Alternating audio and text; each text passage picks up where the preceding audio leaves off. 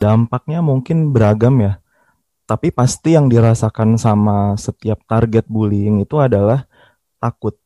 Ketakutan yang mungkin berlebih ketika dia harus berpapasan dengan uh, lingkungan. Ketika um, masuk ke lingkungan pertemanan kayak gue jadi nggak percayaan gue jadi merasa kayak ah gue nggak pantas nih untuk berteman atau bahkan punya teman kayak gitu gitu ngajarin gue untuk kayak gimana caranya memilih circle yang positif, yang hmm. nyaman buat gue, tapi secara intuitif.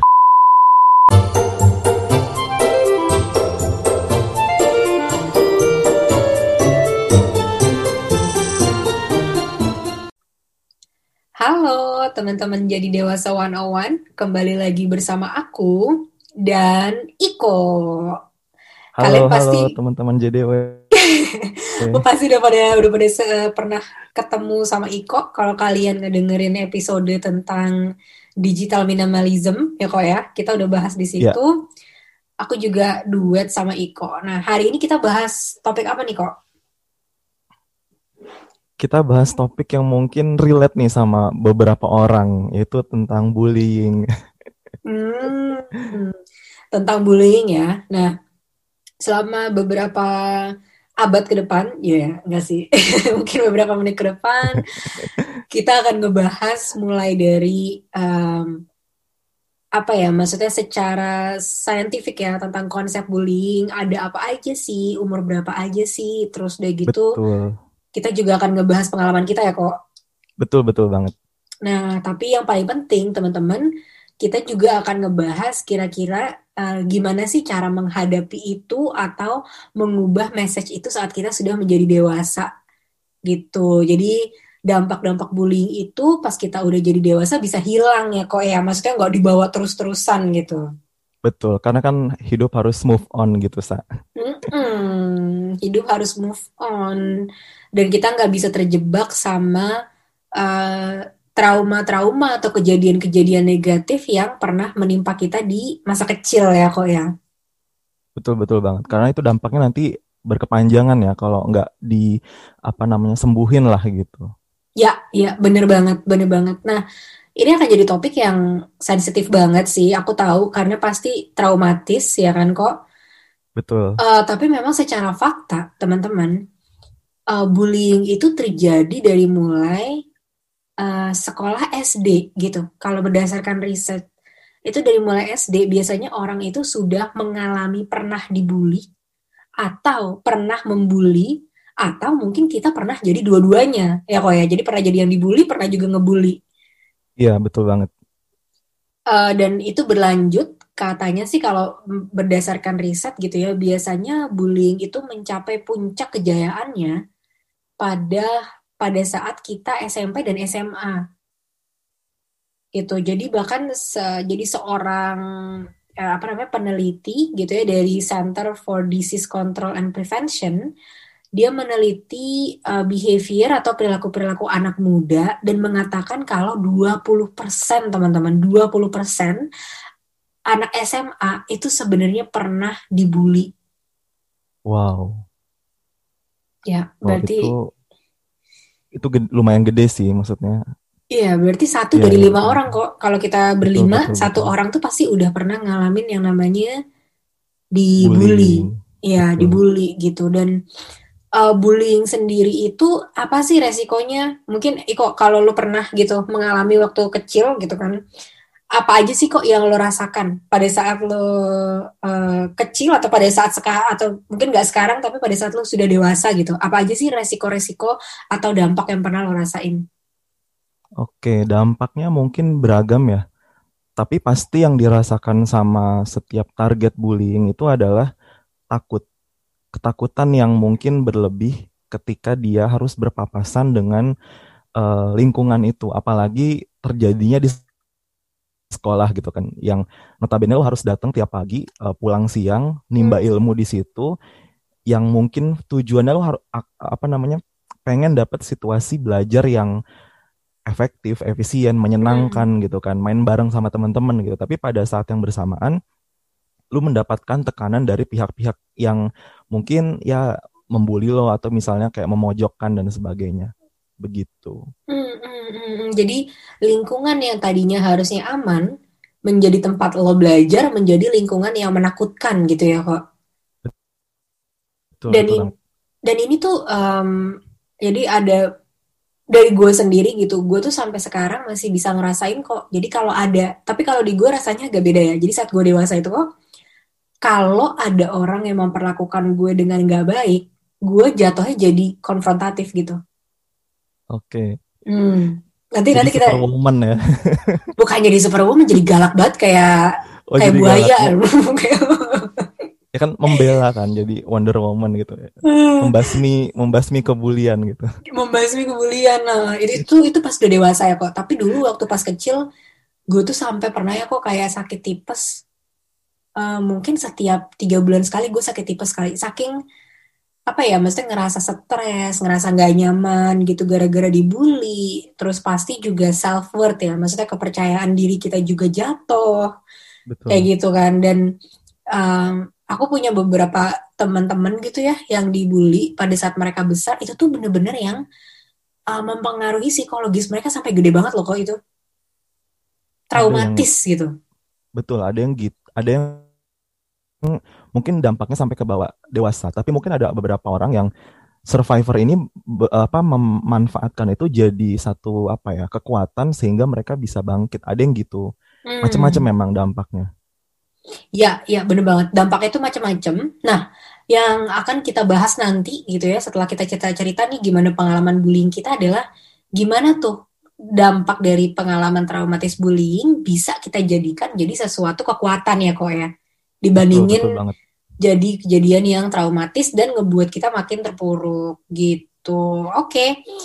Nah, kok eh, gimana nih kok? Apa pengalaman yang pernah lo rasain gitu terkait bullying dari mulai lo SD sampai SMA atau em, mungkin saat besar juga boleh nggak lo ceritain sedikit? Oke, boleh, boleh, boleh. Ini kalau diceritain sebenarnya agak panjang dan mungkin seharian. Tapi nggak apa kita rangkum aja. Boleh, boleh, boleh, boleh. Lebo. Let's go. Oke, jadi sebenarnya gini, em gue agak lupa sebenarnya eh, triggernya apa yang menyebabkan sehingga gue menjadi seorang target bullying gitu. Tapi yang gue ingat adalah gue mengalami itu sejak kelas 2 SD kalau nggak salah Hmm. gitu. Jadi em, segala bentuk eh, apa namanya ya kekerasan atau eh, no, gue nggak mendapat yang secara fisik gitu, tapi lebih kayak ke verbal. Hmm. lebih ke em, apa namanya gue disudutkan gitu gitu. Kayak misalnya gue dikatain eh, cupu lah bego lah gitu kan. Terus kayak gue sempet dikatain banci lah gitu karena mungkin mainnya sama temen yang perempuan terus gitu. Karena memang mungkin Hmm. notabene pada saat itu gue lebih merasa nyaman dan aman temenan sama yang perempuan karena mereka nggak akan ngejahatin gitu misalnya kayak gitu.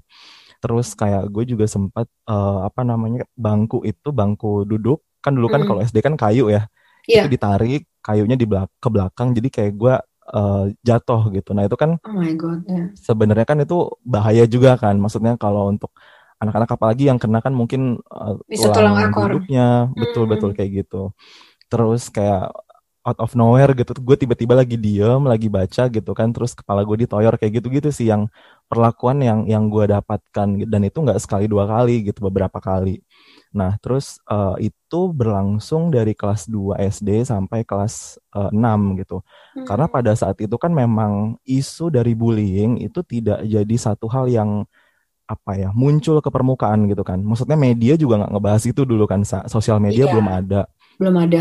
belum ada orang ataupun institusi komunitas yang concern nih ngebahas soal itu gitu. Bahkan gue juga bingung dulu tuh sebenarnya guru BK kita tuh sebenarnya perannya apa ya gitu. Hmm. Hmm.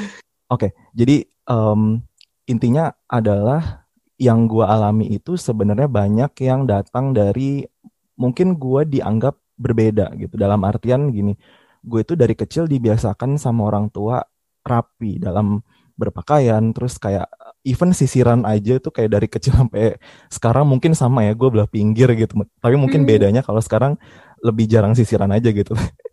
Terus kayak eh, dengan mungkin look gue yang yang baju dimasukin gitu kan itu kan standar anak SD banget gitu terus pakai kekinian Iya. gitu nah eh, banyak yang mungkin melihat gue berbeda karena rapi nah dari situ juga mungkin triggernya karena pas gue inget-inget lagi teman-teman gue juga waktu SD udah banyak yang kayak baju dikeluarin terus kayak um, apa namanya kancingnya nggak rapi gitu kan jadi kayak uh, keberagaman mereka uh, seperti itu gitu. Sehingga ketika gue muncul mereka merasa kayak ini orang kok apa sih cupu banget gitu rapi banget kenapa sih nggak yang kayak kita aja gitu? Maksudnya Eh, secara pakaian gitu. Itu juga kayaknya hal yang gue pikirkan itu jadi salah satu triggernya. Sehingga mereka uh, mungkin terusik kali ya gitu sih. Jadi mulai tuh berdatangan terus apa namanya yang namanya um, aktivitas memojokkan dan sebagainya gitu. Dan itu uh, stay sampai kelas 6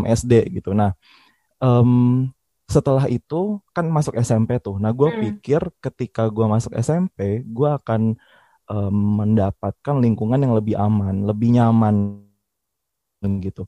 Tapi itu nggak sepenuhnya terjadi, maksudnya nggak seperti apa yang ada di bayangan gue gitu.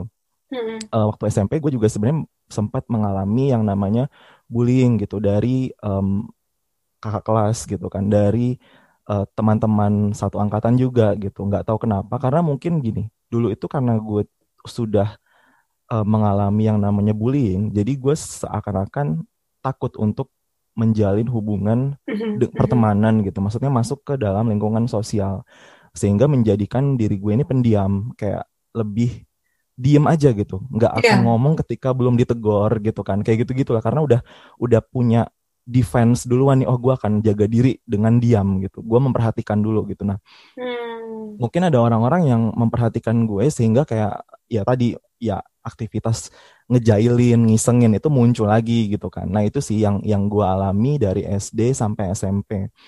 Nah sehingga waktu SMA itu sebenarnya gue tidak mengalami bullying yang seperti dua fase sekolah tadi, tapi lebih kayak gue jadi bingung nih untuk bersosialisasi dalam uh, apa ya fase remaja gitu. Mungkin orang-orang banyak yang bilang oh masa SMA itu indah banget gitu, tapi nggak nggak buat gue gitu. Maksudnya gue merasa kayak um, gue terlalu tertutup mungkin hmm. sehingga um, gue nggak bisa nih kayak nongkrong yang abis pulang sekolah gitu gitu gitu gue gue nggak nyaman gitu bahkan waktu kayak Sweet Seventeen aja itu kan dulu tuh kan ini ya happening banget kan 17 hmm. tahun di dirayain pesta-pesta gitu pesta-pesta gitu kan hmm. anak SMA jadi um, gue nggak pernah gue nggak merayakan itu. Maksudnya gue merayakan ya sama keluarga aja gue nggak ngundang teman-teman. Terus yang kedua gue nggak pernah sama sekali. Sama sekali. Gue sama okay. keluarga aja gitu di rumah gitu. Dan yang kedua gue tidak pernah hadir di Sweet Seventeen temen SMA gue siapa pun. Walaupun undangan itu terus datang ya. Maksudnya kayak kan kita sekelas hmm. berempat puluh tuh. Terus abis itu ya berarti kan ada 39 undangan yang datang ya, ke gue untuk ngajakin hadir nih di pesta Sweet Seventeen mereka. Dan gue nggak pernah datang gitu. Simply karena gue tadi kayak gue rasa takut aja sih. Kayak nanti di sana gue uh, dikucilkan gak ya? Maksudnya gue takut kayak nanti gue jadi bahan omongan gak ya kayak gitu-gitu sih banyak pikiran-pikiran hmm. negatif yang merasuk gitu tiba-tiba jadi um, undangan untuk yang kayak gitu-gitu gue udah oke okay, no no oke okay, jadi respon gue adalah oke okay, thank you gitu tapi gue nggak datang gitu paling kayak gue ngasih misalnya ucapan selamat aja atau misalnya kado tapi gue nggak datang ke pestanya kayak gitu-gitu sih itu yang gue rasakan apa ya dampaknya selama gue sekolah dari SD sampai SMA. Jadi apa ya mungkin kalau ditanya uh, masa sekolah gue bahagia, hmm, bahagia sih. Maksudnya dalam artian bahagia nggak bahagia maksudnya. Ada bahagianya ketika mungkin gue bisa jadi lebih fokus untuk belajar. Gue menyibukkan diri dengan ikut les, ikut uh, apa namanya klub-klub bahasa Inggris gitu kan yang mungkin hmm mungkin vibe atau frekuensinya lebih cocok sama gue gitu. Nah itu pelarian gue di situ. Tapi ketika itu datang ke apa ya, misalnya pas lagi belajar atau gue harus uh, satu uh, ruangan dengan si para pembuli ini, nah di situ gue merasa nggak nyaman. Gue merasa kayak gue pengen cepet-cepet pulang nih gitu, nggak mau sekolah, nggak mau belajar kayak gitu sih, kurang lebih. Wah berarti itu kayak um, traumanya tuh maksudnya karena lo dibully di SD, SMP, walaupun SMA tuh lo sebenarnya mereka udah ngundang-ngundang, maksudnya itu kan mungkin orangnya beda ya kok. Mereka udah ngundang-ngundang lo, itu lo tetap nggak mau karena saking lo gimana ya, maksudnya keinget sama memori buruk sama apa yang bisa terjadi gitu kalau lo bersosialisasi sama orang gitu ya. Iya iya betul. Jadi kayak mungkin kayak yang lo bilang tadi di awal sa jadi ketika kita ada di satu lingkungan lingkungan itu kan membentuk ya. Nah mungkin gue ada pada lingkungan yang tadi membentuk diri gue menjadi seorang yang tertutup pada saat itu. Hmm. sehingga ketika gue masuk ke lingkungan baru yang fasenya lebih tinggi di SMA ya itu tadi itu kebawa masih gitu. Jadi dan apa namanya celakanya waktu itu karena memang kan kita nggak pernah ada tadi isu-isu soal bullying kan nggak pernah di up ya zaman-zaman dulu. Jadi iya. nggak tahu nih cara untuk ngobatinnya. Gue harus ngapain? Itu kan ilmunya belum belum nyampe gitu kan. Kayak gitu sih mungkin. Iyalah kok. Dan waktu itu kan kita juga dalam perkembangan fase psikologis yang belum matang kok. Kita belum tahu belum bisa refleksi ya, diri belum bisa kayak gitu-gitu kan. Jadi kalau dari pengalaman lo tadi masa gue sedih sih dengernya dan gue yakin ini terjadi sama banyak orang gitu kok. Maksudnya iya betul betul. Ini menyedihkan. Karena lo mengalami satu lo mengalami physical bullying yang sampai kayak kursi lo ditarik terus lo nya jatuh itu kan physical banget gitu. Lo lo ditoyol sama temen lo. Terus lo juga ngalamin verbal bullying yang dikata-katain kayak gitu. Dan social bullying juga di mana uh, lo digosip-gosipin gitu kan. Terus di apa namanya dikucilkan gitu. Sehingga lo sendirian gue apa ya kebayang untuk seorang anak gitu ya itu menyedihkan banget loh. Maksudnya itu itu masa yang berat banget menurut gue untuk anak kecil dilaluin. Dan dulu di situ lo tadi nyebut kan kok uh, kayak lo deket sama keluarga lo terus di sekolah juga kan ada guru-guru tuh. Itu role mereka apa kok? Atau lo nggak ngomong dulu waktu pas dibully? Hmm, mungkin karena gue juga belum ngerti ya waktu itu kan masih SD jadi hmm. kayak ya gue ngertinya ke sekolah itu buat belajar aja gitu ya paling sekedar kayak ngomong mah ada yang nakal gitu di sekolah hmm. tapi kan ketika misalnya nih uh, orang tua gue ke sekolah ngomong sama guru hmm, mungkin yang dilakukan guru itu hanya menegur kan yang sekali dua kali gitu tapi hmm. seterusnya mungkin karena itu terjadi tiap hari jadi kayak um, gue juga bingung aja gitu gimana nih harusnya gitu tapi hmm.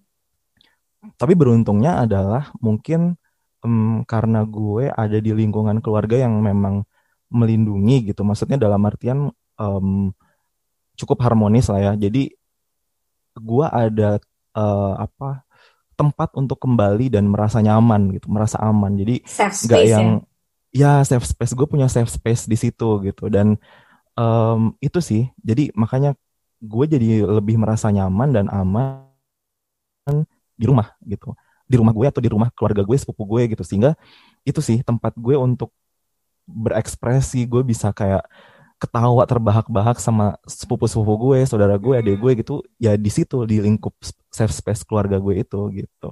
Jadi itu ngebuat lu makin deket ya, deket banget sama keluarga gitu ya sebenarnya. Karena lingkungan di luar tuh tidak membuat diri lo nyaman gitu. Iya, satu yang pasti gue lebih nyak gue jadi nyaman aja sih di rumah gitu nggak yang nggak yang keluyuran gitu-gitu nggak sih. Jadinya gitu ya, sih. ya dan dan itu juga maksudnya akhirnya hmm, ngebuat lo juga mungkin secara akademik tadi yang udah lo bilang gitu kan kok lebih bagus. Jadi lo datang ke sekolah tuh memang fokus lo belajar gitu. Pulang ya udah iya. gitu kan. Jadi bukan yang kayak mau main ketemu temen dan lain sebagainya ya. Iya. Nah itu gue heran sih kenapa bisa muncul ya. Maksudnya motivasi kayak gitu untuk anak kecil gitu. Mungkin kalau anak kecil itu kan kita ngeliatnya oh dia ke sekolah buat main ketemu temennya. Tapi kalau gue tuh nggak yang kayak oke datang ke sekolah gue punya PR nih. Gue gimana caranya biar PR gue dapat nilai 10 gitu. Jadi pas pulang gue ada sesuatu yang gue banggakan kayak gitu-gitu sih sa. Kayaknya karena dari dari emang mungkin udah kodratnya kita sebagai manusia kali ya kok. Maksudnya kodratnya tuh kita selalu pengen uh, bisa dihargain gitu kita pengen betul, punya self worth gitu. Jadi mungkin kalau kita tidak mendapatkan penghargaan itu di satu tempat, kita akan mencari itu di tempat lain. Gitu. Jadi misalkan yeah. um, dan gue nggak ada statistiknya kok, gue nggak punya riset itu, gue nggak nggak nemu gitu kan. Cuma gue beberapa teman-teman gue kok yang pas dewasanya itu mereka sukses-sukses banget, ceritanya tuh mirip gitu loh. Jadi rata-rata tuh dibully kayak gitu. Satu sahabat gue banget kok dia itu waktu pas kecil itu dikatain bego dari mulai teman-temannya sampai gurunya lo kebayang gak sih gurunya tuh ikut ngatain bego hmm. jadi akhirnya dia menjadi jadi pas dia tumbuh itu karena dia sering dikatain bego kan jadi kehilangan self worth kan di situ gitu kan Betul, betul. Akhirnya dia tuh ikut banyak banget lomba-lomba dari kecil. Akhirnya si temen gue ini jadi berprestasi banget untuk mengkompensasi pernyataan bego-bego dari lingkungannya itu. Iya, iya, iya. Banyak kejadian kayak gitu sih, Sa, memang. Oh, dan banyak juga teman-teman gue yang kayak dibully karena pinter. Oh ya? Nah, jadi dia di kelasnya pinter gitu kan.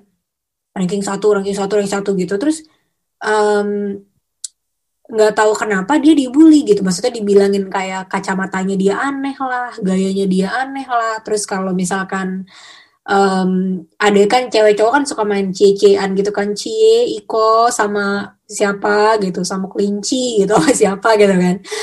Nah, dia tuh selalu jadi bahan yang diciein tapi diciein yang buruk. Jadi misalkan cie Iko sama dia. Nah, itu ntar elunya ih apaan sih Iya. jijik gue gitu. Kayak yang Oke, oke, oke, oke, oke. ya ya Iya, ya paham, dan paham gue. ya Hmm. ya itu itu, itu memang emang bener-bener pengalaman yang nggak mengenakan banget ya kok. Kalau dari sisi Iya, gue gitu benar. kok, gue Hmm, hmm, hmm. maksudnya gue lumayan bersyukur ya. Waktu kecil gue tuh berat banget. Mungkin kalau gue agak teli, te- telusur gitu, emang hidup gue kok kayaknya berat banget ya dari kecil gitu. Jadi dulu tuh karena ini ya kok karena orang tua gue kan cerai. Nah, zaman dulu itu perceraian tuh belum kayak sekarang gitu loh kok yang banyak orang cerai. Kebayang gak lo? Iya, iya, Mungkin betul, deh betul. dari satu sekolah cuma gue doang yang yang mak bapak gue cerai gitu. Nah, itu dulu gue habis sih dibully dari mulai uh, dan gue tuh sering sering dibulinya tuh bahkan bukan cuma sama anak kecil sama orang dewasa gitu kok. Waktu Hmm, gue kelas oke. 1 SD, gue tuh pernah nah enggak kalau ini ini random sih emang orang pada anak-anak kecil tuh jahat loh. Maksudnya kita tuh kadang nggak bisa loh ngeliat anak kecil seinosen itu. Anak kecil tuh jahat. Teman-teman di SD tuh paling jahat gitu kan kadang-kadang. Em, kayak iya jadi eh, gue pernah satu SD sama kakak kelas gue yang kelas 6 gue nggak tahu kenapa eh, dia tuh sering ngintipin di jendela gitu. Cewek cewek kok cewek. Segeng gitu kan biasa bergeng. Ngintipin di di jendela terus gue mungkin kayak bodo amat terus nggak nggak takut gue pelototin balik gitu. Padahal tuh dulu gue kecil banget kan gue mungkin sepinggangnya dia kali ya Maksudnya gue, gue termasuk anak yang waktu itu sakit-sakitan jadi kecil banget badan gue Terus pas gue udah sering kayak gitu, pas gue keluar dari kelas, gue ditampar kok sama satu cewek di SD itu. Serius? Iya, ditampar benar ditampar. Tampar. Oh my God. Terus gue kan nggak tahu ya, maksudnya kan karena waktu kecil itu eh, gue belum bisa ngelawan dan dia udah gede banget, gue masih kecil banget. Kalau kita SMA kan kayak semua di sepantar ya kok. Waktu Iya, SD itu kan anak kelas 6 sama anak kelas 1 tuh buset badannya beda banget Jauh kan. Jauh banget gitu. Nah, Iya, pas gue ditampar, gue punya kakak dua. Lu tahu kakak gue Mbak Ayu kan? iya, iya. Nah, pulang gue ngadu sama kakak gue, aku dipukul di sekolah. Kakak gue itu kok baik-baik itu, dia waktu SMP-nya tuh nakal banget. Jadi dulu dia rambutnya tuh sebelah botak gitu, terus Oke. piercingnya banyak. Lu nggak akan nyangka deh kalau ngeliat sekarang dia pakai jilbab gitu, kayak anak baik-baik. Itu nakal banget dia. Terus dan dia taekwondo sabuk eh, merah kakak gue itu. Wow. Ya, terus dia bilang, "Eh, ah, lu dipukul sama siapa deh? Sama, sama kakak kelas gue, kelas berapa? Kelas 6. Oh, ya udah ntar gue ke sekolah lo kasih tau gue orangnya yang mana gitu kan. Terus datang kok dia ke sekolah gue. Terus dia bilang, yang mana deh? Ini lo yang yang kemarin mukul lo. Terus dia ada di kelasnya gitu kan, di kelas di kelas dia gitu. Gue Iya. tunjukin yang itu mbak orangnya. Sama kakak gue tungguin depan kelasnya. Begitu dia keluar, ditonjok sama kakak gue kok. Ditonjok, ditendang, dimasukin ke tempat sampah sama kakak gue. Si Oh cewek itu. God. Terus gue kan kayak hal gitu dan di situ tuh ada guru loh kok. Itu banyak guru di situ. Oke. Dan lo tau apa yang guru-guru guru-guru lakukan? Diem aja, ngeliatin. Hah, serius? Lu sama kakak lu beda berapa tahun waktu itu? Oh jauh gue 8 tahun. Jauh banget ya? Jauh banget. Jadi SD gue umur 7 tahun tuh dia udah SMP. Umur 15. Oh iya. Udah Tiga jauh, jauh sih, jauh ya. Iya, jadi jauh gue bedanya. Jadi sama dia dimasukin ke tempat sampah si cewek itu kan. Gue kaget dong, oh my god kakak gue gitu. Dan kakak gue juga tipenya kayak lu gitu kok. Bukan tipe orang yang banyak ngomong. Dia diem aja gitu kan. Terus dah abis itu dia bilang, em, terus pokoknya terus itu gue ngeliat gitu kan. Terus dia bilang, sampai lu nyentuh uh, adek gue lagi gue habisin lu. Lu gituin kan. Terus dia pulang gitu. Dan dia pulang nyantai-nyantai aja gitu. Tapi di situ mungkin gue belajar apa ya uh, oh uh, kalau orang kayak gitu tuh harus digituin gitu kok nah Hmm. besok besokannya wah boro-boro kok dia ngelihat gue aja udah nggak berani itu cewek-cewek itu si si cewek ketua gengnya yang mukul gue itu gitu Oh ya? Udah gak berani dia. Nah terus waktu SD itu mungkin beda cerita sama lo. Gue gue pernah dibully dan gue juga pernah ngebully gitu. Kok gue nggak tahu ya kenapa gue jahat gitu waktu SD Uh, tapi gue pernah sih kayak ngeledek-ledekin teman-teman gue terus pernah hmm, gue pernah jadi ketua geng juga terus jadi sering ngadek-ngadekin orang itu gue pernah sih gue pernah pernah melalui situasi itu waktu SD dan kalau ditanya lagi sekarang kenapa sih gue dulu kayak gitu? Gue juga nggak bisa jawab gitu loh kok. Maksudnya gue nggak inget kenapa gue dulu kayak gitu. Kayaknya gara-gara dulu gue nonton film petualangan Sherina itu loh terus kan mereka bergeng-geng Oh. gitu tuh. Terus kayak Oh jadi Kayak- Serinanya ya? iya gue sosokan jadi Serinanya kali ya dulu waktu kecil gitu. Nah, cuma itu tuh cuma terjadi di masa SD sih. Terus waktu SMP em, gue eh, dibully lagi lah biasa. SMP kan senioritasan senior senioritas senioritas nggak jelas itu kan. Iya betul. di dibully sampai yang gue bilang gue sakit-sakit tipes setiap tiga bulan udah nggak lagi bisa masuk uh, sekolah gara-gara sakit-sakitan terus gitu. Sampai akhirnya si angkatan yang ngebully gue itu lulus. Cuma setahun kan berarti kan dia kelas 3 gue kelas 1 gitu terus lulus sudah selesai cuma yang paling gue pengen tekanin di sini kok yang bikin gue sedih banget itu adalah bullying yang dilakukan oleh tetangga-tetangga gue yaitu orang-orang dewasa terhadap gue yang saat itu anak kecil. Itu gue sampai sekarang gue nggak terima kok sama kejadian itu. Jadi dulu tuh kan nyokap gue cerai kan kok sama bokap gue. Terus tetangga-tetangga Hmm. gue itu gue nggak tahu ya kenapa mereka itu eh, mulutnya luar biasa Nyinyir ya? nyinyir banget. Terus kayak ngurusin urusan-urusan orang kayak gitu loh. Kayak gue nggak tahu kenapa mereka jadi orang yang sesampah itu. Beneran sih maksudnya ini gue katain sampah ya dan kalau lo kalau anaknya denger atau lu denger gitu gue depan muka lo pun gue katain lo sampah sih. Se- sebenci itu gue gitu karena lu kebayang gak sih kok anak umur 7 tahun 8 tahun 9 tahun tuh masih kecil banget ya anak SD lo Betul, tahu betul. tetangga-tetangga gue tuh masih tahu ke anaknya jangan pernah main sama Wina. Jadi nama gue kecil tuh nama gue Wina kok. Eh, jangan pernah main sama Wina ya karena dia itu anak broken home. Anak broken home itu nanti jadinya nakal. Dia akan jadi pengaruh buruk dalam hidup kamu. Dari kecil lo bayangin gak sih gue diomongin kayak gitu? Dan itu gue diomongin kayak gitu gue tahu dari mana. Gue tahu dari anaknya lah sebagai anak kecil ngomong lagi ke gue aku nggak Iya. boleh main sama kamu soalnya kata mamaku "Eh, kamu anak broken home katanya kamu nggak punya papa gitu-gitu. Waduh sedihnya lo kebayang gak sih sedihnya orang tua lo pisah ditambah lo digituin gitu sama sama orang dewasa. Gue emang penuh kesakitan sebenarnya diri gue ini penuh pe- ke- kesedihan gitu kan. Terus habis itu gue pernah ya kok lagi jalan gitu lagi habis main gue jalan pulang. Salah satu tetangga gue gue masih inget banget itu mukanya tuh orang brengsek itu. Dia datang terus dia nyetopin gue terus dia bilang gini eh mama kamu udah punya pacar lagi belum kebayang gak lo gue digituin kok. Mama kamu udah punya, udah udah punya pacar lagi belum? Iya, mama kamu sering ketemu sama siapa? Oh gitu ya, di rumah gimana? Dan gue kan kayak yang, lo ngerti gak sih kok anak kecil tuh kan gak ngerti intensi orang apa gitu. Jadi bingung gitu loh ditanya kayak gitu. Gue kayak ini gue ngapain gue ditanya kayak gitu gitu buat apa gitu.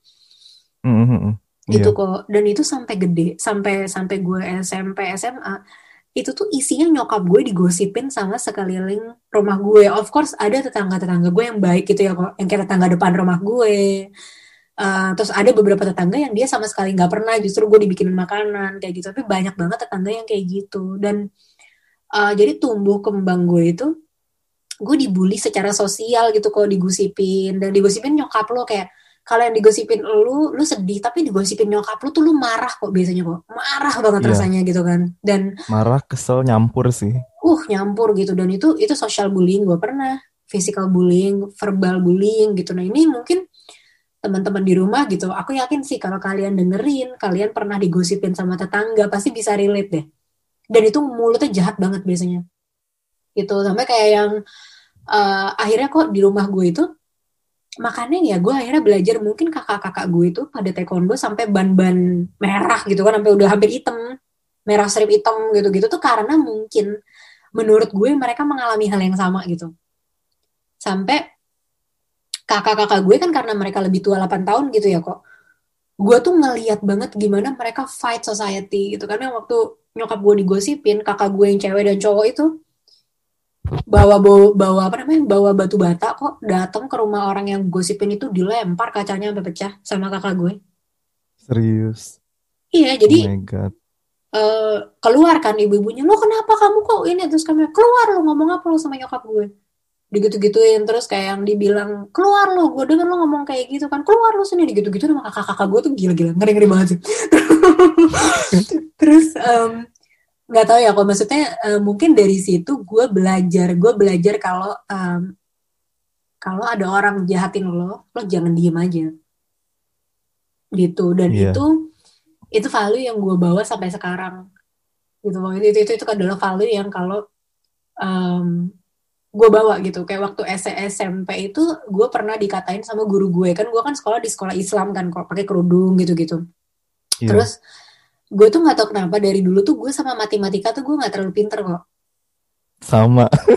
Gue bodoh banget lah matematika gitu kan. Nggak tau kenapa otak gue emang kayak gak iya lu juga ya kok sama sama. Pokoknya hal yang berkaitan dengan hitungan fisika kimia oh my god gue nyerah.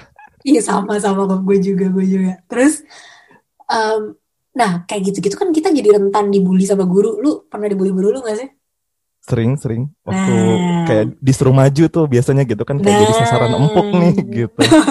Ini nih yang bego-bego ini nih suruh maju. Bener banget kok. Gue pernah disuruh maju kesuruh ngerjain tugas dan sedihnya tuh gue udah belajar dari malam gitu loh kok. Tapi gue tetap nggak ngerti-ngerti. Kayak terus salah gue di mana? gitu kan. Pas gue disuruh maju gue tuh lagi coba nginget-nginget gimana ya semalam gue belajar gitu. Terus sama guru gue tuh gue dikatain dong dia dia ngomong gini makanya kalau jadi anak tuh jangan textbook. Wadidaw memuncak amarah gue mungkin kalau anak kecil lain dia jadinya sedih. Takut gitu kan kalau yeah. gue marah jadinya kayak nggak tahu sih gue tumbuh tuh banyak anger emang di diri gue jadi dia ngomong kayak gitu gue langsung ngebentak dia balik ngomong apa lo? Gitu. Terus dia hah? Kaget kan ini anak kecil kok hmm. berani ngomong kayak gini gitu. Ngomong apa lo? Gue bilang kayak gitu enggak maksud bapak. Dan orang tuh kalau orang pembuli digituin tuh dia dia kikuk sendiri biasanya kok. Karena dia eh eh eh kok dia ngelawan gitu. Biasanya kan dia ekspektasinya orang digituin diem aja kan. Iya iya betul. Eh gitu. Terus dia kayak hah? Enggak maksud bapak. Kalau memang belajar itu cakap gue gue bilang tadi ngomongnya nggak kayak gitu ya?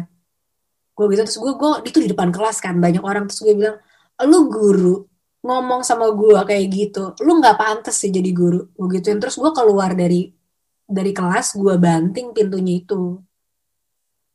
Nah Wah. guru gue makin ngeledekin kan. Wah gila kecil-kecil cewek-cewek galak gitu-gitu. Pulang lah gue ngadu gue sama mak gue mah masa tadi mah aku di sekolah gue bilang si uh, apa namanya guru aku tuh ngomong kayak gitu. Terus aku marah. Nah untungnya kok nyokap gue nyokap gue juga tipe orang yang uh, lumayan gimana ya lumayan lumayan ngelawan gitu nyokap gue. Jadi gini kalau waktu kecil gue dibully sama teman-teman gue dikata-katain nyokap gue cuma bilangnya gini dek itu kan orang ngomong karena menurut dia yang dia tahu seperti itu. Yang dia tahu anak-anak broken home itu ya jadinya nakal. Jadi adek harus buktiin kalau adek besar adek menjadi contoh yang baik yang hatinya baik, yang sukses, biar orang tahu kalau oh jadi anak broken home tuh bisa baik juga ya. Gitu. Jadi kita nggak usah marah. Nyokap gue ngomong gitu kan waktu gue kecil. Wow, itu membekas ya sampai sekarang ya. Oh, itu membekas kok. Itu membekas. Omongan gue lo. Membekas banget. Makanya gue sampai sekarang itu eh, nggak uh, tahu ya, mungkin gue juga jadi high achiever banget karena dulu dibilangin kayak gitu jadi ya. Disuruh ngebuktiin gitu. Jadi gue beda gitu arahnya. Nah cuma sama si guru ini, guru gue ini kok pas gue ngomong sama nyokap kan, mah guru aku tuh ngomong gini gini gini, nyokap gue langsung, oh ya udah besok mama datang ke sekolah. Mak gue datang ke sekolah ngomong sama kepala sekolah gue kalau gue dibilangin kayak gitu. Terus nyokap gue bilang saya nggak mau ya orang itu ngajar lagi di kelas anak saya. Terus akhirnya guru itu tidak mengajar lagi di kelas gue gitu. Mungkin karena ngeliat contoh-contoh itu gitu ya kok gue jadinya lebih ke arah marah kalau dibully. Iya, gitu. Betul betul. nah tadi kan kita udah cerita nih ya teman-teman di rumah nih. Kalau kalian punya pengalaman yang sama tentang bullying boleh deh tuh diceritain ya kok ya ke akun Instagram kita. Seperti apa sih pengalamannya seberapa traumatis? Nah cuma teman-teman of course karena ini jadi dewasa one on one kita nggak mau berputar-putar dalam kejadian yang traumatis bener nggak kok Betul betul banget. Harus move on dong. harus move on harus belajar dari situ dan kira-kira key takeaway-nya apa tuh itu menjadikan diri kita seperti apa yang lebih positif pasti ya kok nah Pasti. tapi sebelum kita bisa mengambil key takeaway atau mengambil kesimpulan dari suatu kejadian biasanya itu kan kita pasti ada negatif belief namanya kok atau kepercayaan yang negatif dalam otak gitu. Dulu eh, dari sisi lo apa sih kok waktu pas dulu lo melalui masa bullying itu apa sih belief-belief yang lo punya dalam kepala lo yang negatif terhadap diri lo sendiri akibat dari bullying itu? Oke, kalau mungkin hmm, kalau gue itu karena eh, kena banget itu sama lingkungan sosial yang sepantaran ya, Sa, yang temen gitu kan. Hmm. Jadi eh, gue selalu merasa kecil gitu ketika em, un- masuk ke lingkungan pertemanan kayak gue jadi nggak percayaan, gue jadi merasa kayak ah gue nggak pantas nih untuk berteman atau bahkan punya teman kayak gitu-gitu. Dan apa namanya? Gue jadi jadi males aja gitu lama-kelamaan jadi males kayak menjalin apa ya pertemanan kayak gitu-gitu sih jadi jatuhnya lebih ke situ karena gue merasa kayak em, questioning back gitu. Jadi kayak gue pantas nggak sih sebenarnya berteman sama mereka kayak gitu. Padahal ada kondisi di mana gue dapet teman yang baik gitu kan. Yang yang literally baik banget gitu. Hmm. yang yang mungkin yang dia ramah gitu. Yang maksudnya dia welcoming banget gitu. Uh, humble gitu.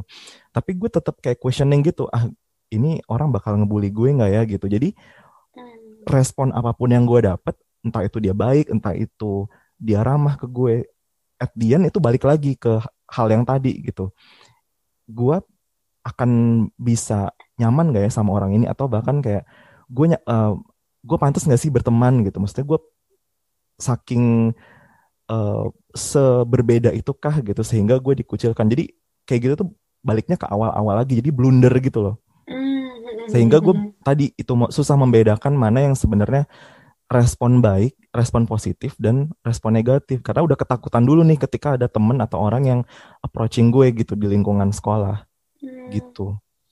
Dan itu eh, jadi beliefnya tuh adalah em, aku tidak tidak pantas berteman gitu ya, tidak pantas punya teman. Jadi kalau sampai ada teman yang datang masuk, mau ngapain nih dia? Aku kan tidak pantas gitu. Jadi ke- jadi kitanya negatif gitu kalau ada orang mau masuk gitu ya kok, mau jadi teman kita gitu ya. Iya iya. Jadi begitu. Jadi gue kayak ngerasa eh, malah yang parahnya adalah kayak em, kayak gue sampai questioning aja kayak ngapain ya gue berteman kayak gitu sih. Itu jadi kayak satu titik di mana gue ngerasa wah gila nih. Masa gue nggak nggak punya temen gitu atau nggak nggak mau punya temen sih gitu. Gitu sih. Oke, itu belief negatif dari lo ya. Kalau belief negatif dari gue, gue lebih ini sih kok kayak ngerasa self worth sih. Kayak nggak pantas jadi apa ya? Gue ngerasa kayak gue sehina itu ya gitu. Tinggal sih lo kayak iyalah kalian semua hebat gue yang sampah gitu. Oke.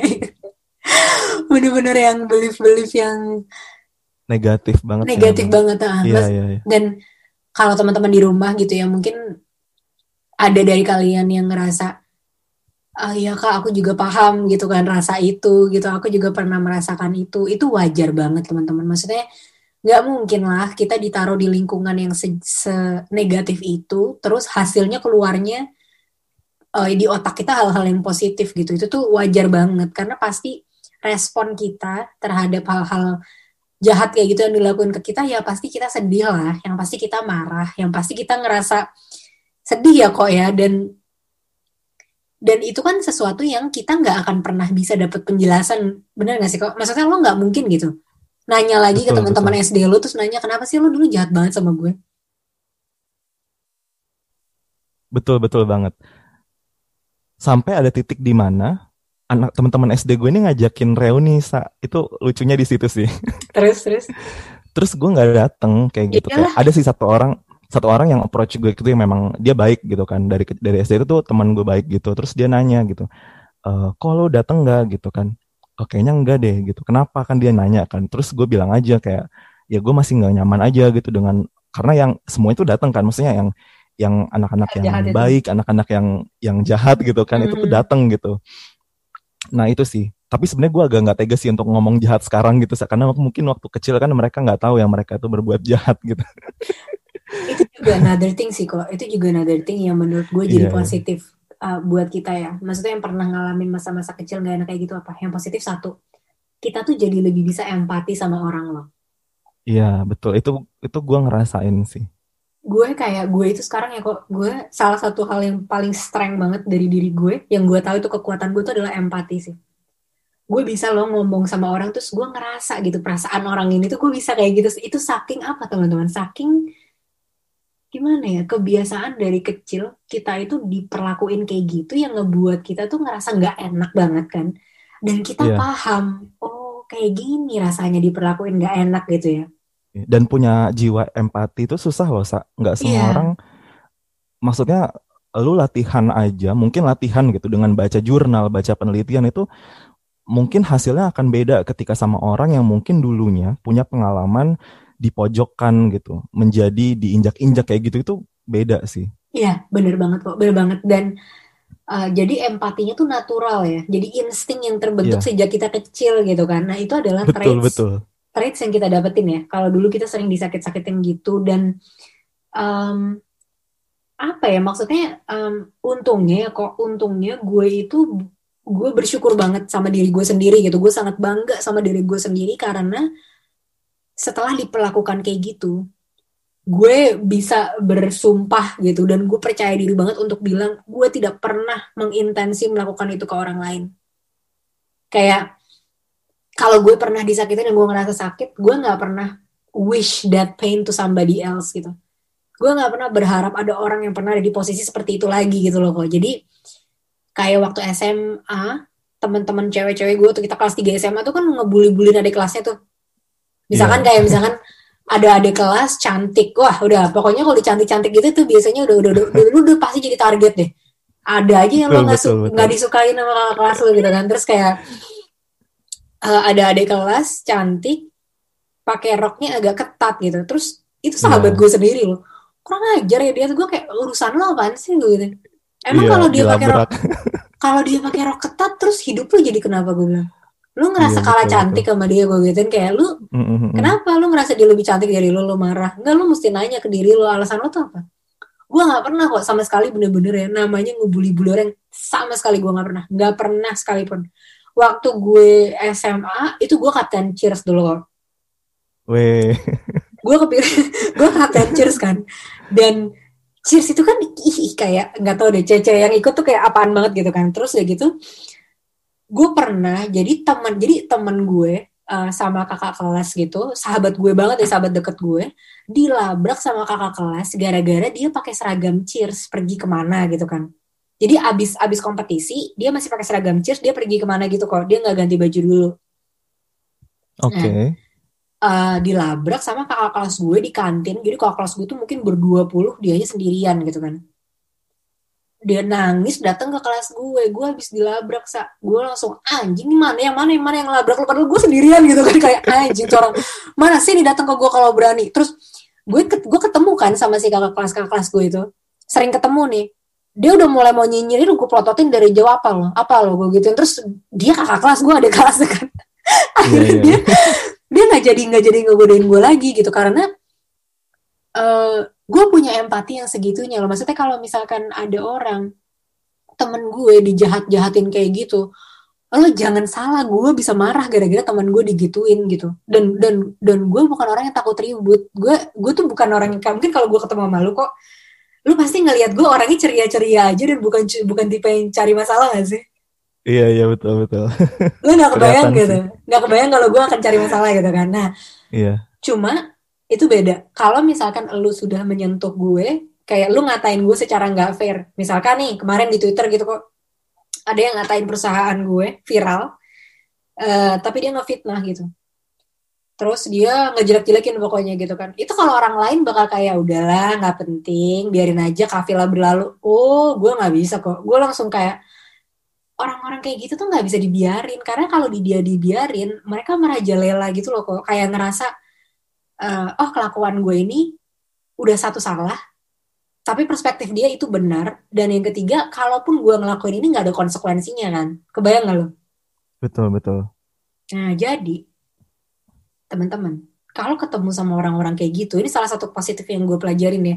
Hajar lu gas aja jangan lu diemin orang-orang kayak gitu Iya gue sampai yang di di Twitter itu kok gue bales-balesin loh. Sampai gue pergi ke Twitter dia yang kalau dia nge-tweet berkata tuh gue balesin sih. Gue katain balik. Kayak gue bilang kayak um, jadi dia ngomong pokoknya dia bilang gini lah gue kan padahal cuma cuma nge-tweet sampah doang. Eh gue diserang. Terus gue bales eh lu nggak nge-tweet sampah ya? Lu tuh nggak lu nggak cuma nge-tweet satu kata gue bilang. Lu tuh ngebalesin setiap komen yang negatif dan lu dukung dan itu ada beberapa banyak yang lu lakuin.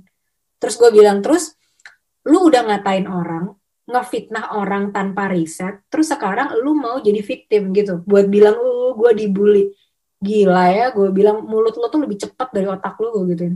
Kan itu kayak kejam kan gue kayak jahat banget lo sa gitu kan kayak. Dan orang itu tuh sampai kok gue stalking dia ke LinkedIn-nya dia. Gue cari tahu tuh orangnya siapa gue ke LinkedIn-nya dia.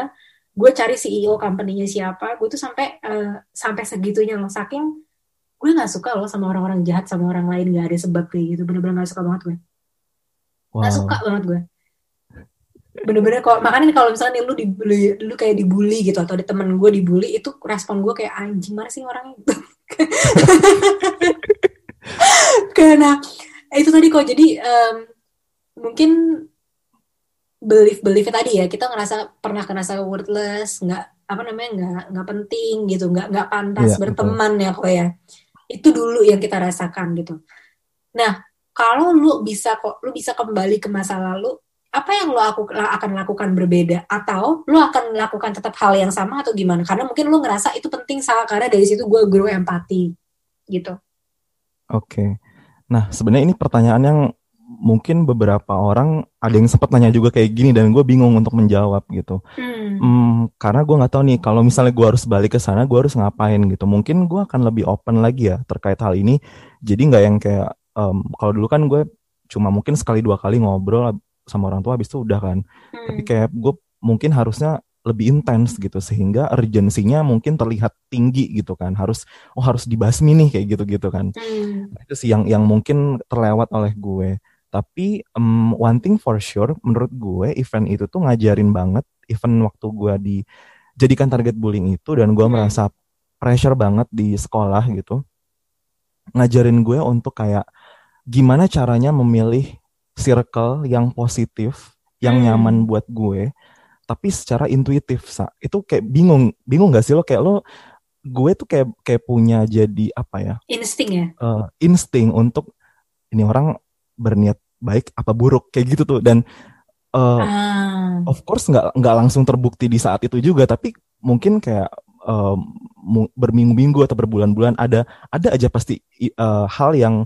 terdengar di kuping gue dari orang lain terkait mungkin orang yang baru kenal gue itu gitu. Maksudnya adalah beberapa kali gitu. Dan itu itu kayak terbukti nggak tahu itu sugesti atau gimana tapi seperti itu gitu.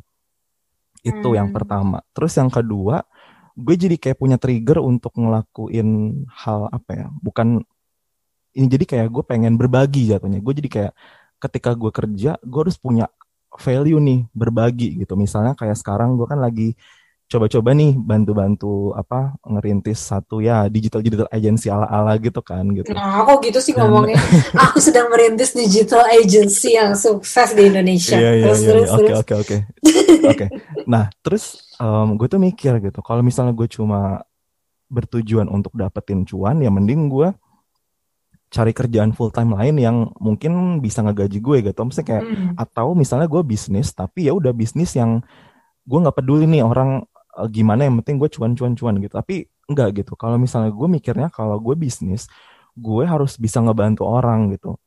Dan ada rasa ada rasa kayak apa ya nggak enakan aja gitu. Ketika um, apa ya nggak tau gue nggak tahu sih rasa nggak enakan ini adalah kekuatan atau gimana tapi itu sih yang gue rasakan. Jadi kayak gue mikir gitu. Ketika gue bantu orang uh, dia misalnya bantuin orang desain deh gitu kan. Uh, misalnya dia UMKM gitu dia butuh oh gue butuh nih di manage nih sosmednya gitu. Tapi gue mikir kayak um, oh ya gue bantu tapi nggak cuma yang kayak nih ya gue bantu terus lo bayar gue gitu. Nggak hmm. gitu kayak gue juga nggak tega gitu mau ngomong kayak gitu. Tapi kayak ya udah nanti aku bantu ya gitu. Maksudnya ngomongin terkait dengan uh, bayaran itu udah nanti aja gitu di belakang gitu. Jadi iya banget sih itu lo banget itu lo banget. Kok nah, gue sampai kayak, kayak ini orang kok kayak udah milioner apa gimana kayak gak butuh duit gitu. Nah itu itu. Jadi jadi kayak gue surfing di awal gitu loh kayak ya gue positif aja ya. Orang pasti akan membayar gitu. Maksudnya itu kan kayak um, kewajiban.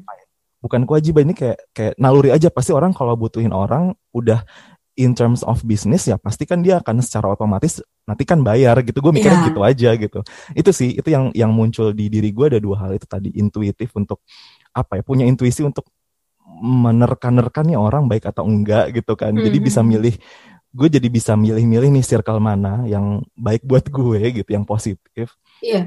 atau tadi yang kedua itu lebih kayak surfing sih itu sih dua itu yang gue rasakan gila sih kok ini ini ini kuat banget sih maksudnya gimana ya gue ngerasa sangat sangat energized gitu denger barusan karena ternyata teman-teman gitu ya dari um, hal yang buruk yang terjadi sama kita kalau kita sering-sering baca-baca gitu ya itu tuh sebenarnya sedang mengajarkan kita untuk menjadi diri kita yang sebenarnya ya kok ya.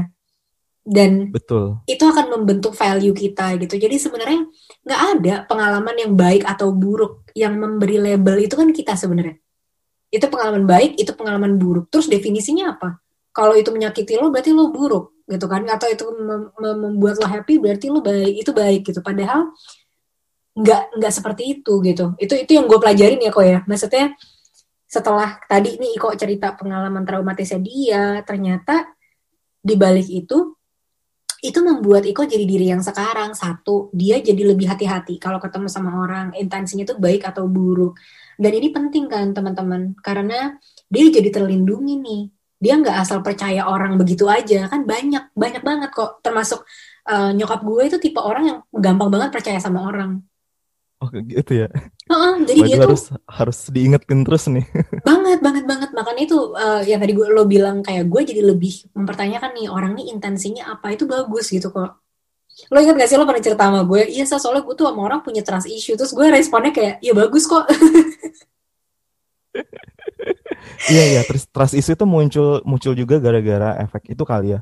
Tadi yeah. kayak kayak gue udah udah nge ngebuat dinding sendiri nih untuk oke okay, lo gue seleksi dulu nih lo baik apa enggak gitu kan kasarnya kayak gitu gitu kalau misalnya lo baik oke okay, gue yuk temenan gitu tapi kalau misalnya kayak lo punya intensi yang gak bagus jauh-jauh deh gitu sih kasarnya gitu kali ya bener bener bener. Dan biasanya orang-orang yang pernah ada di lingkungan kayak gitu kita jadi sangat ini ya kok sangat selektif sama sekeliling kita gitu.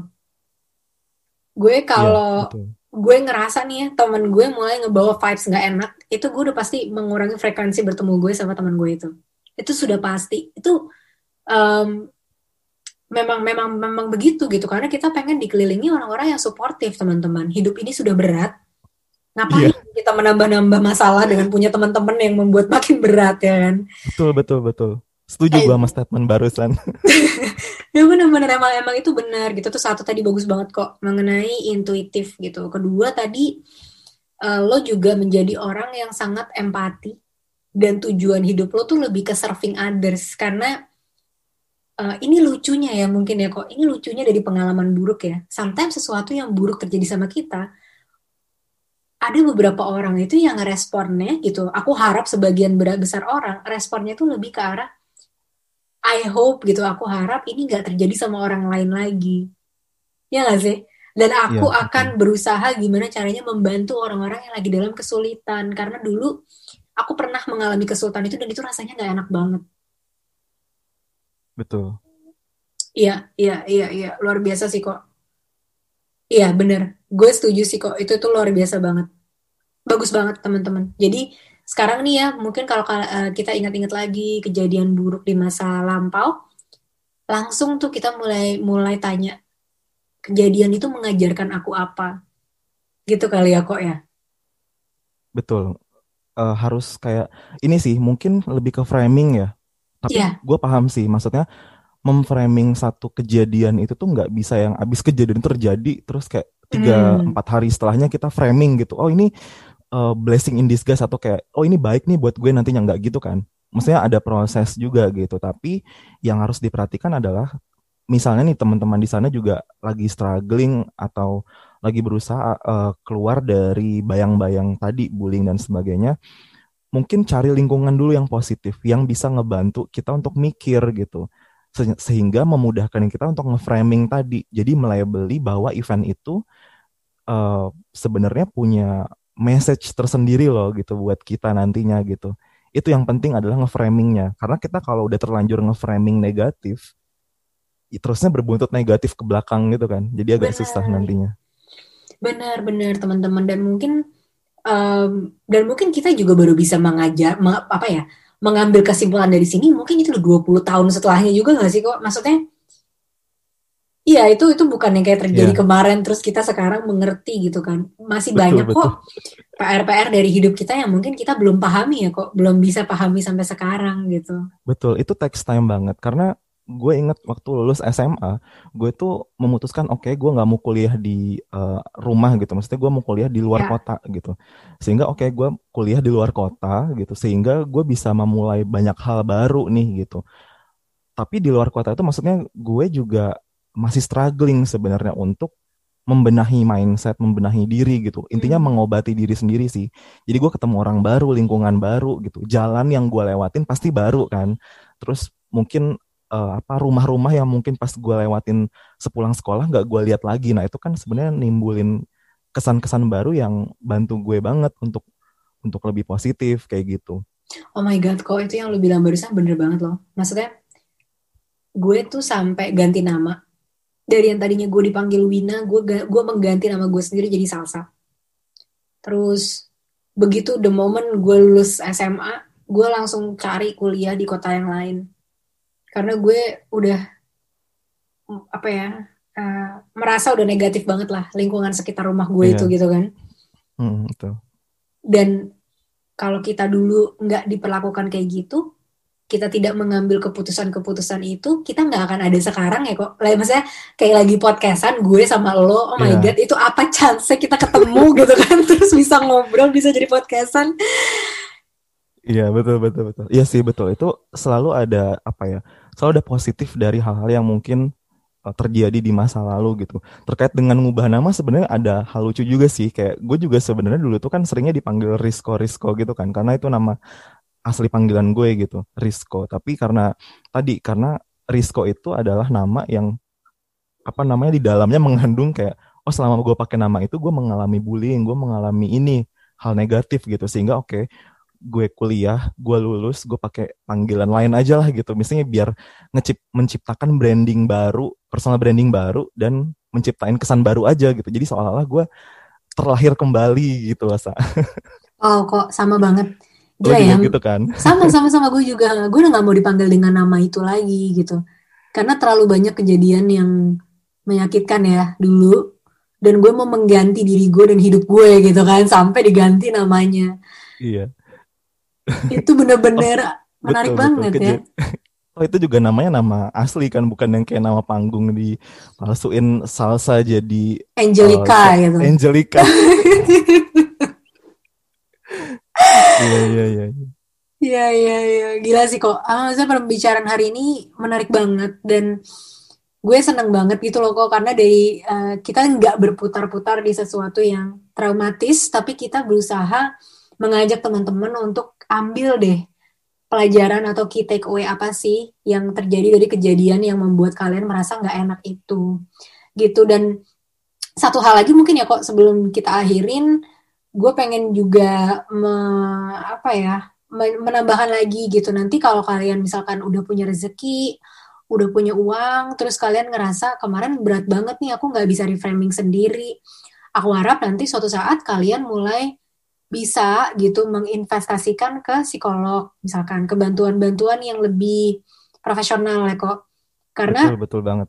jangan pernah ngerasa eh, nggak enak karena uh, aku aja nih mungkin ya kayak berapa tahun ini aku aku punya psikolog kok dan aku sering ke psikolog untuk ngebantu membenahi cara pikirku terhadap kejadian-kejadian yang pernah terjadi dan percaya deh teman-teman hidup yang kita bahagia kita damai sama diri sendiri kita ngerasa bener-bener diri kita sendiri gitu itu tuh mungkin.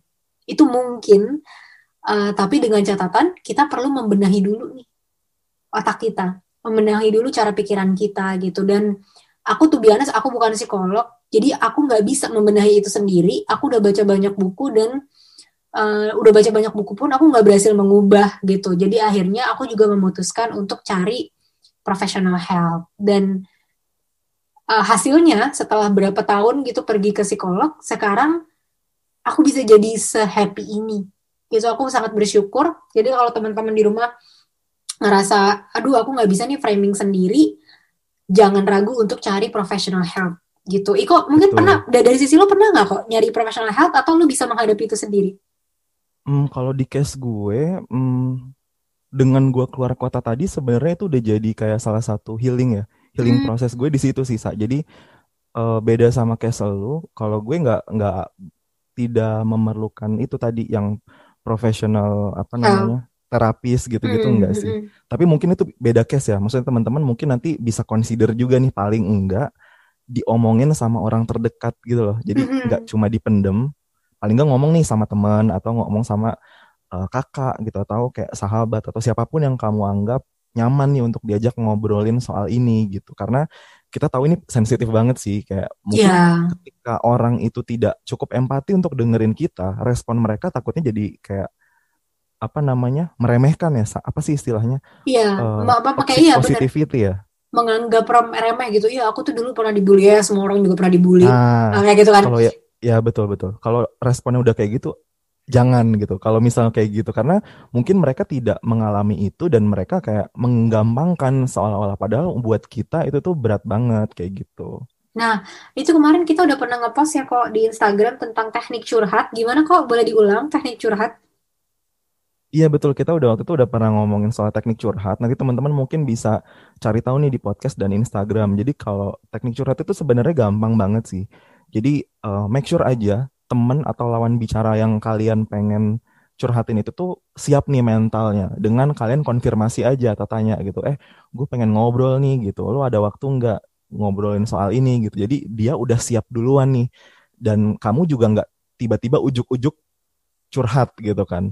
Itu yang pertama. Terus yang kedua um, apa namanya kamu pasang ekspektasi gitu kan. Jadi kayak oh gue mau curhat nih tapi lo dengerin aja ya gitu. Gue cuma pengen uh, apa namanya ditemenin uh, dan lo sebagai uh, listener gue kayak gitu. Mm. Tapi kalau misalnya kamu pengen feedback uh, apa namanya kamu konfirmasi juga oh nanti setelah gue curhat atau share gue minta perspektif lo ya kayak gitu.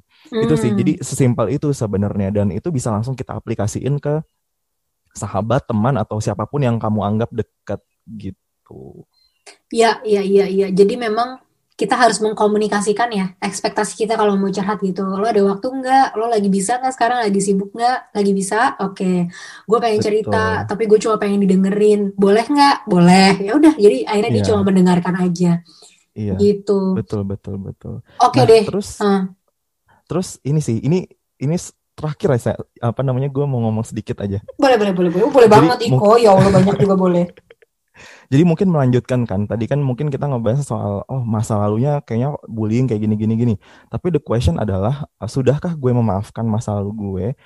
To be honest, sudah. Maksudnya dalam artian kayak gue udah nggak yang ambil pusing lagi nih ngurusin atau mikirin masa lalu gitu. Kalaupun pada akhirnya gue dipertemukan sama teman-teman gue yang dulu waktu SD dan SMP untuk ketemu gitu kan. Hmm. Ayo-ayo aja gitu. Maksudnya nggak apa-apa gitu. Karena udah udah kayak udah udah lepas aja gitu udah nggak ke situ lagi nih pikiran gue gitu loh sa mm-hmm, dan mm-hmm. lu udah fokus dan, ke hidup lu sendiri ya kok ke ke betul, masa betul maksudnya banget. ke ke goal lu sendiri gitu itu tuh udah yeah. udah meter lagi gitu terus iya terus. iya kalau misalnya mikirin masa lalu bisa bayarin tagihan IndiHome gue gue akan mikirin masa lalu Iya iya iya.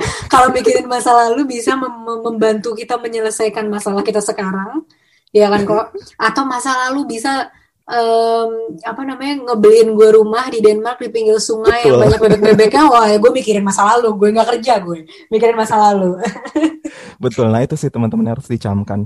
Terus sama ini yang terakhir, gue tuh belajar itu uh, mempelajari hal ini sebenarnya dapat dari satu satu ceramah gitu. Nggak tahu out of nowhere gitu, gue kayak buka YouTube terus hmm. cari-cari ceramah aja gitu, ceramah-ceramah ustadz gitu kan. Mungkin lagi bener waktu itu otaknya. terus gue tuh dapat satu kalimat gini, um, kalau kamu mau doain orang seiman atau enggak, jahat atau baik sama kamu, tetap doain yang baik-baik karena nanti doa itu akan balik lagi ke kamu gitu. Mungkin secara kalimat mudah ya dipahamin, tapi mungkin pas kita baru ngerasain itu susah banget.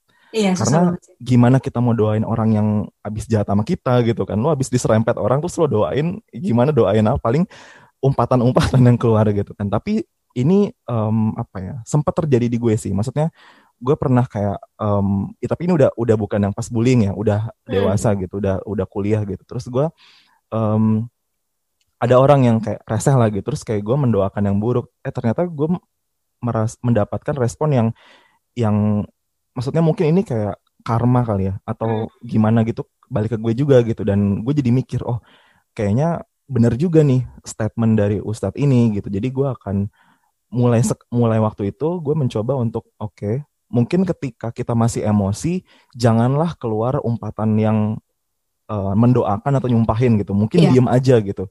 Tapi ketika kita udah bisa maafin gitu, ya udah doain aja yang terbaik gitu. Karena apa pun yang lo uh, doain nanti akan balik lagi kalau itu sih yang yang gue coba untuk apply di hidup gue juga saat ini gitu. Gila sih lu kok. Lu, lu udah satu langkah lebih hebat lagi gitu. Lu mendoakan yang baik. Di sisi gue, gue belum bisa sih mendoakan yang baik. Maksudnya gue mendoakan aja belum bisa gitu jadi mungkin gue kalau ingat kejadian itu gue cuma kayak kampret orang udah gitu doang cuma ya itu proses teman-teman aku kan juga yeah. uh, pengen jadi lebih baik lagi gitu aku harap suatu saat nanti kalau aku ditemuin sama mereka aku bisa yang kayak ya lu pernah menyakiti gue dulu pernah lu pernah kayak gini gini gini gini dan itu kurang ajar banget dan itu gue nah bisa gue bilang kayak um, tapi it's okay gue udah jadi diri gue sendiri sekarang karena bantuan lo dan I wish you the best in your life. Wah gila sih kalau gue bisa jadi gitu jadi Gandhi gue. Betapa. Gemes. Ya, ya. Oke, okay, oke okay, kok. Thank you banget kok udah datang hari ini sharing-sharing cerita you. sama kita Thank you, dan Salsa. Ini ceritanya sensitif kok. Gue sangat-sangat berterima kasih lu udah mau open, mau terbuka karena gue yakin ini gak, gak gampang gitu kan. Dan again buat teman-teman di rumah kalau kalian ada yang mau diceritain gitu mungkin dari kejadian bullyingnya atau kejadian-kejadian yang gimana kalian mengubah itu menjadi uh, take away take away yang lebih berdampak baik ke hidup kalian, please share sama kita di Instagram ya kok. Karena betul, betul banget, betul banget. Uh, ingat aja kalau sharing itu caring, sharing is caring, yaitu berbagi itu adalah bentuk kepedulian. Cie. Oke. Okay. Iko sekali lagi gue terima kasih banget udah sharing-sharing. Have a good Thank day kok. juga. Have a good day juga Salsa. Bye bye.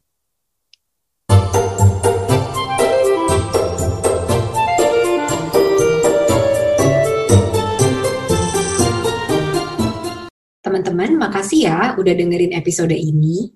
Jangan lupa follow di Instagram kita at jadi dewasa 101 untuk jadi yang pertama setiap kita rilis episode baru. Sampai jumpa lagi di episode selanjutnya.